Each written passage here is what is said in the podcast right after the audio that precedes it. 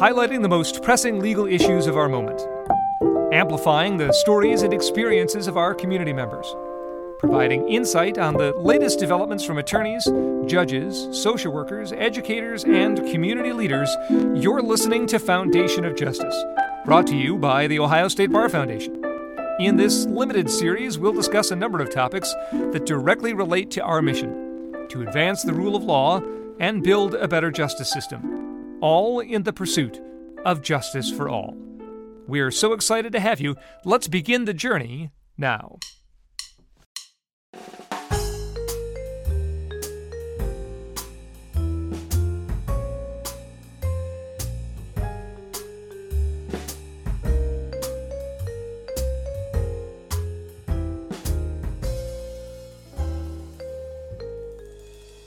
Welcome to the inaugural episode of Foundation of Justice.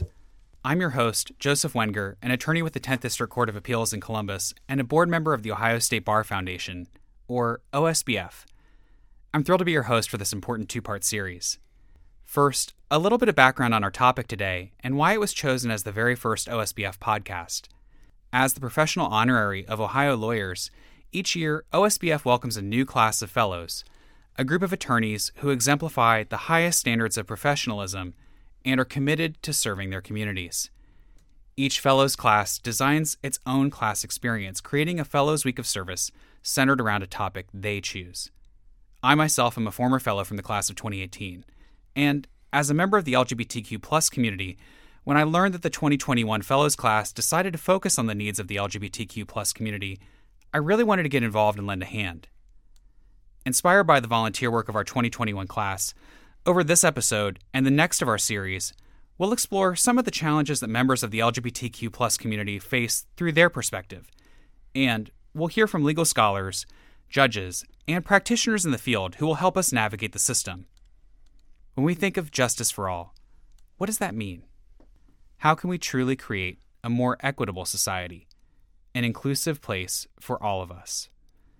In April 2022, the OSBF Fellows will host a Unity Summit at which experts will explore some possible answers to those questions.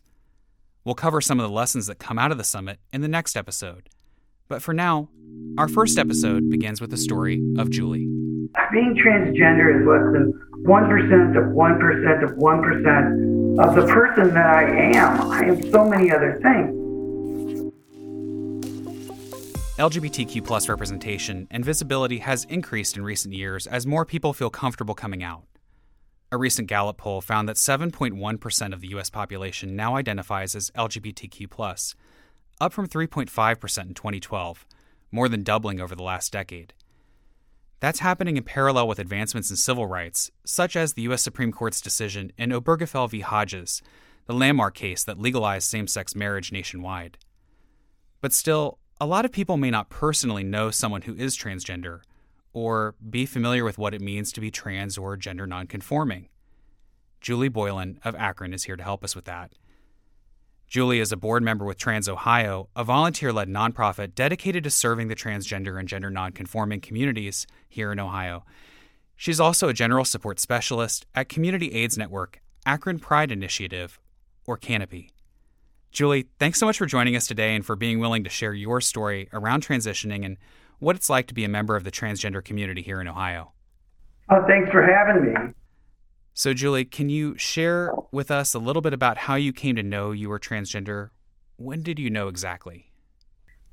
You know, I knew as a small child uh, that I was different, and I knew how I was different, but I didn't really have any examples of what different was. I mean, and then I heard, I believe her name was Renee Richards. I believe I heard of her. And I remember the, the dad from the Brady Bunch was on like one of the TV shows, and he was transgender. And I understood right then, I think it was probably, man, I was in fourth grade, third grade, something like that. And it all just kind of clicked. You know, I'd always knew I was different, but that was the moment that I actually knew exactly what being transgender was and who I am. And uh, once I figured that out, it just it became a journey of uh, are you ever going to come out? Are you ever going to what you know what are you going to do with it? And uh, you know, I went into hiding for the longest period of time. I um, I remember I didn't tell anyone because it seemed like such a bad thing because people just didn't talk about it. And um, I remember very well telling a few people who I was who was important to me and having them freak out. You know, in my early days, uh, I had one partner who figured it out, and I got into a huge we got into a huge argument. She stormed off, and um, she was in a car accident. She passed away that night, and I never got a chance to make that right. And I remember going back in the closet from that moment. Um, and I stayed in that closet for the longest time. I wouldn't tell anyone. It took years before I could even deal with that, before I could even come out, you know, to anyone. Julie, when you decided that you were going to come out and you were going to tell other people in your life that, that you're transgender, how did that go? When I came out, being transgender was not talked about yet. And it definitely wasn't uh, an okay subject. It wasn't something that you thought you could get away with telling your best friend. And I remember thinking, I'm going to lose everybody. And I actually became very not wanting to be on this earth for a little while there. And it was very difficult. But the thing that kept me together was I thought to myself, if I can have this many people who actually support me being trans, then it'll be okay. So I made myself a list of the people that mattered to me, and I looked the list over and I refined that list. And February 2nd of the year that I came out, I remember calling everyone on that list and telling them I was transgender, explaining to the best of my ability what it was. And they, they all said, Hey, we love you. We support you. And it's going to be great. And, uh, you know, that's all I needed. From there, I, uh, I went into a uh, 90 day program at uh, Portage Path, which I can't say enough about how wonderful they are over there. I learned uh, so much about life and basic things that get you through. But the most important thing I learned at there, the Pathways program, was there were 60 people who only knew me as Julie, and they liked me. They really liked me, and I made friends as Julie, and I, I blossomed in that environment. And uh, without that, I don't know if I'd be where I am today. So, in the process of coming out, did you have any difficulty? Were you looking for medical care? Did you have any difficulty getting medical care as a trans person? I did, yeah. I uh, couldn't get medical care hardly at all uh, until 2014 when uh, I finally got in at the Pride Clinic up at Metro Health. And I remember when the lady told me that she could help me, I burst into tears and just dropped to the floor. I can't tell you how important that day was for me and how important those medications are. Being trans is it's kind of like anxiety of gender. If I could uh, you know, quote a couple of my friends and myself as to what we feel like it's like. So when it's not taken care of, it's a very difficult, dysphoria is very difficult to deal with. And at some point, you went through a process to change your name. What, what was that like? It was difficult. Um, it cost a lot of money for me at the time. I had to save up. They, uh, you go down to the board, you have to uh, file some papers, and then you have to walk over to this uh, newspaper type place and you have to get your name printed up for everybody to see. And I think that was the hardest part because that was definitely outing me to people who definitely didn't know. So yeah, it was very difficult to do my name. Although going to the court, that for me wasn't bad. Um, I had Maria O'Connor's uh, courtroom, and they were very, very nice to me. So you're saying it was at least maybe intimidating as part of this court process to have your name published to the whole community. Have you ever felt afraid of how people might react to you because you're trans? Oh, all the time. There's always a, a chance of, of having somebody who just doesn't like you. I've had people who, one man got me in a line at uh, Acme one day, figured out that I was trans from, you know, the drugs I was getting he just went off. And I remember uh, walking out the door with all these people following as that guy is screaming at me. And I, I, I thinking to myself, you know, I got to be respectful, you know, because there's, you know, 20 odd people here and I'm the only uh, thing they'll ever know about trans people. So I can't, I, I have to be good here. And um, I remember getting in my car thinking, oh man, I just, I just dodged a bullet, you know? But you just never know. I've had that happen several times since I've come out, especially in bathrooms. I mean, that can be the scariest one. Julie, can you tell me a little bit about what it was like being in school or at university being trans? Uh, that was difficult. Um, when I started UA, I had uh, a lot of computer classes down in uh, Polsky, and the only safe places to go to the bathroom were actually up in the student union about 15, 20 minutes away. And I would have to hold, you know, I have to not do it for quite a while because I was afraid to use the restroom. And the reason why I was afraid to use the restroom so bad was my first semester, I actually went into the men's room because I figured, oh, I'll be safe that way. Nobody's going to care. Um, and this guy, I, I, I would imagine this guy told me, I sent me an email, an honest email telling me he followed me into the bathroom and he, he thought I was, you know, pretty. And that freaked me out. And I never went into a bathroom again at Polsky. So I also spent, oh gosh, well, my entire career at, at UA working to get universal bathrooms. I mean, Kent has them. The first ones I got was in 2014. I talked to a bunch of different groups, and the law school finally gave us one. And then it took the rest of my career. I had to get on undergrad student government, get legislation passed, had to do petitions, go to meetings, find allies. And I, my final year in UA, they finally got universal bathrooms around campus. Julie, being trans, your trans identity, how central is that to your life? What part of your identity is that? Um, I'll be honest with you. Being transgender is less than 1% of 1% of 1% of the person that I am. I am so many other things. Unfortunately, when things happen sometimes and we get a bunch of laws or a bunch of people speaking against being trans, that's the only thing people seem to see is my gender. They don't they don't see the good things I do in the world. They just see my gender. And I think that's sad because I think that happens to a lot of trans people. I can't speak for everyone, but for me, if you only see my gender, it's it's not beneficial to me.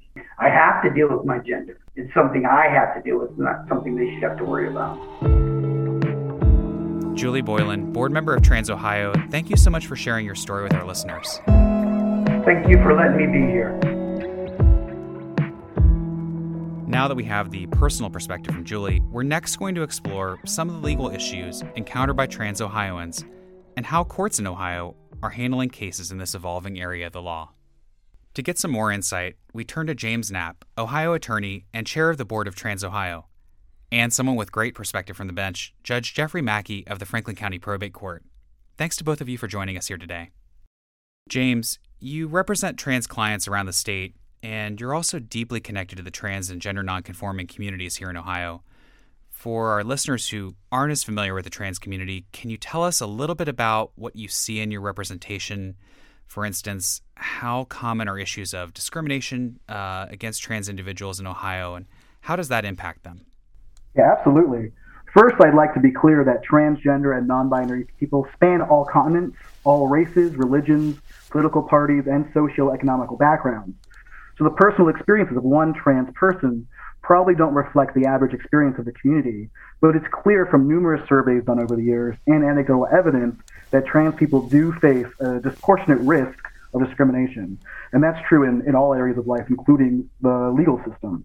There's a common misconception that transgender people are a new phenomenon, and history just doesn't agree with that. But still, one of the deepest roots of discrimination is fear of the unknown, an unease of change, and a general lack of understanding. In states like Ohio that lack statewide non uh, discrimination laws, it's really important to remember that trans people aren't asking for anything special, just the ability to live, work, study, play, and enjoy life in the same ways as their cisgender or non trans peers. Unfortunately, transphobia does exist still in 2022 at nearly every level in society, and that makes just accessing basic care and resources exponentially harder for trans people, especially trans youth of color. As an attorney, I've taken on a number of cases for trans people that honestly uh, they shouldn't have had to have an attorney at all. Uh, the best example of this is statutory name changes.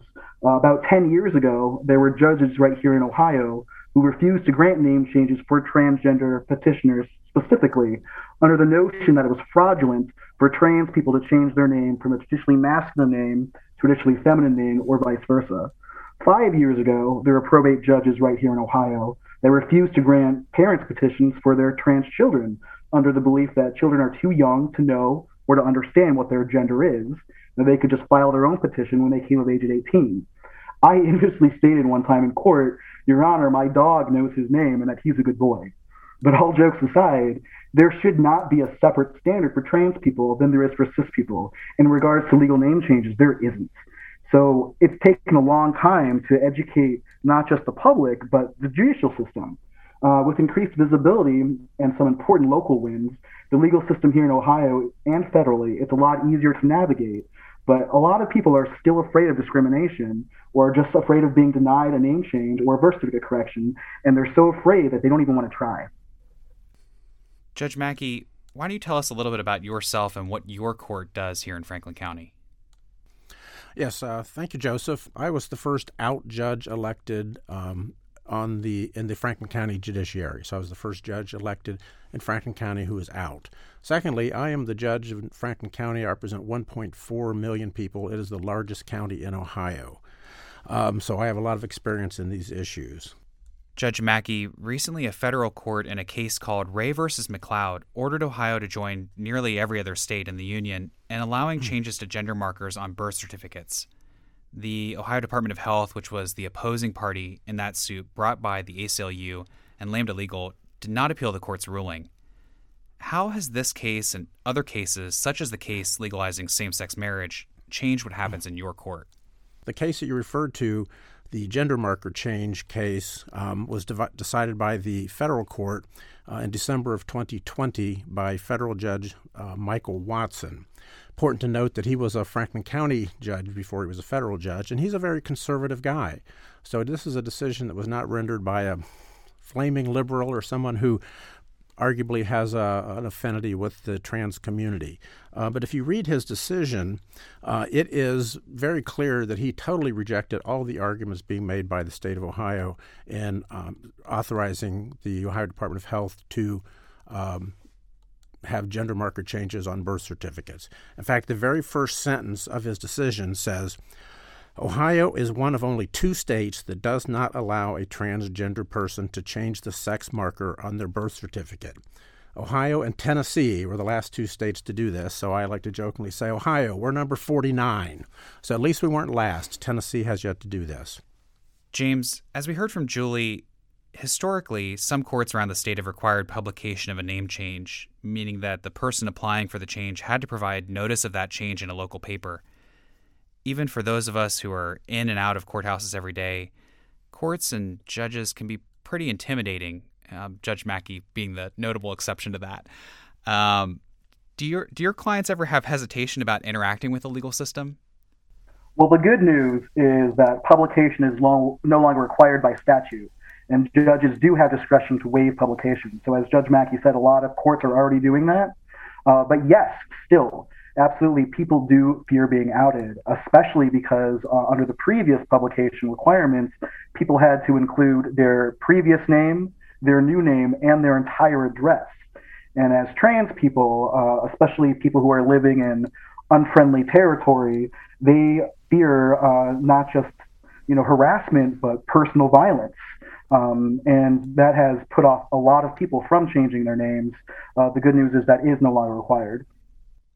Judge, as we've heard today, one of the most common issues for trans Ohioans is changing their legal name. Probate courts in Ohio, including your court, have jurisdiction over this issue. So, how does a trans individual go about changing their name? And does this vary at all among the other probate courts in the 88 counties of our state?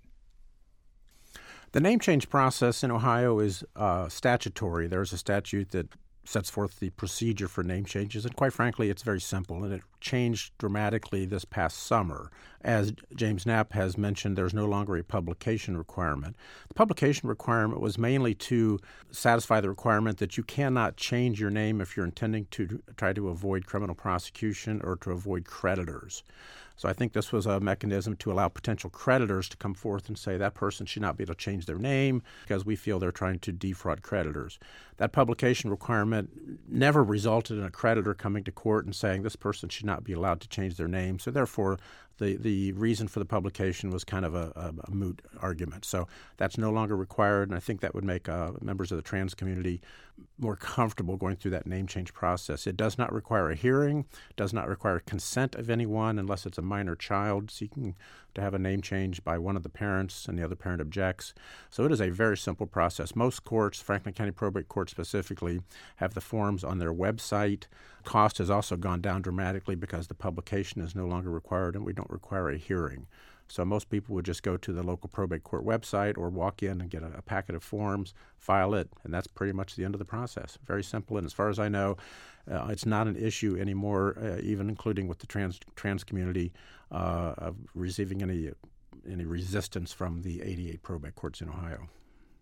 James, help our listeners understand why does a trans person need to correct the gender marker on their birth certificate?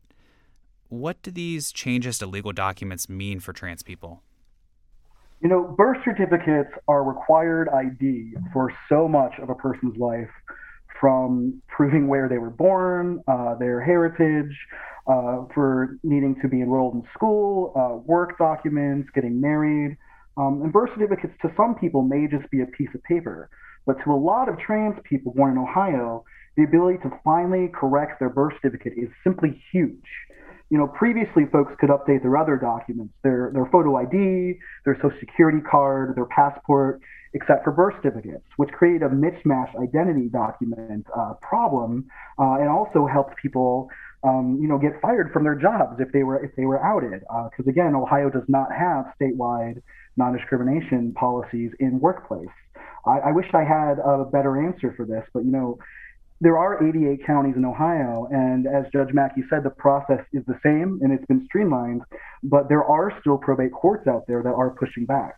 Uh, there are a couple courts that refuse to grant name change, or I'm sorry, gender marker changes for trans petitioners only, um, and others require additional supporting evidence uh, that may be, uh, you know, a, um, a barrier to some people to get because they may not have uh, a doctor that will be willing to sign their affidavit. Every person who wants to update their birth certificate, though, will need basically the same uh, uh supporting documents. They'll need uh, their current birth certificate, an application to correct the birth record, and at least two supporting affidavits. If folks are confused about the process, and especially if you're living in an unfriendly county, I encourage you to reach out to an attorney. The Ohio Name Change Legal Clinic, it's a virtual clinic hosted by Equality Ohio, Equitas Health, Octopus, and Trans Ohio. It's the second Wednesday of every single month. It's absolutely free to attend, and we do have um, some financial assistance available if folks can't cover the cost of the filing. Judge, how simple is this process to change the gender marker on your birth certificate here in Ohio? The process, um, again, is not that complicated. It is authorized by the birth correction statute and again by the standard probate forms uh, uh, adopted by the Ohio Supreme Court. An important note is that you can file, an, an applicant can file for a gender marker change in Ohio in one of three counties, either by specifying that I was born in that particular county, let's say Franklin County, for example. I was born in Franklin County, or I am currently a resident of Franklin County, and there's no residency requirement, not like a one year or six months. So you just say, hey, I live in Franklin County now. Or uh, my mother was a resident of Franklin County at the time of my birth. So you have pretty wide choice of which county you want to file in. Some of the counties may not be as, as accommodating to the trans uh, community as perhaps Franklin County or some of the larger counties are. Uh, but it, it is a, a, fairly simple process. Again, there's no publication required. We do not require a doctor's certificate in Franklin County. And if for some reason you feel that uh, you would be somewhat at risk or uh, at threat, uh, you could actually ask for your uh, gender marker file application in the Franklin County Probate Court to be sealed. Uh, you need to give us a reason, but if you're concerned about harassment at work or something of that sort, uh, you could actually um, ask the probate court to seal your file. Uh, which would contain some information you may pre- prefer not be public.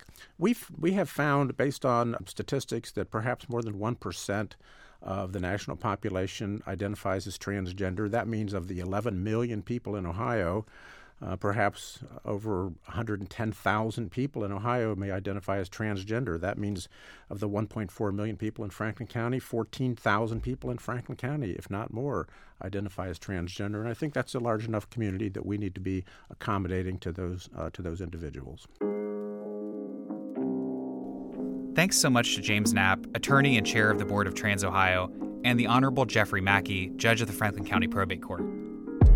It was an honor to be here and to share some information. Things are going in the right direction for the trans community. I know it's been a long and painful growing process for the community at large, but you know, things are things are improving, and I think that the changes in the legal system are really reflecting that. Thank you, Joseph, for having us here today, and thank you to the Ohio State Bar Foundation for sponsoring uh, this Foundation of Justice event. And that's our show for today. In our next episode, we'll continue our conversation with a recap of the Unity Summit. It promises to be a lively discussion. Thanks again for joining us, and we hope to catch you on our next episode of Foundation of Justice.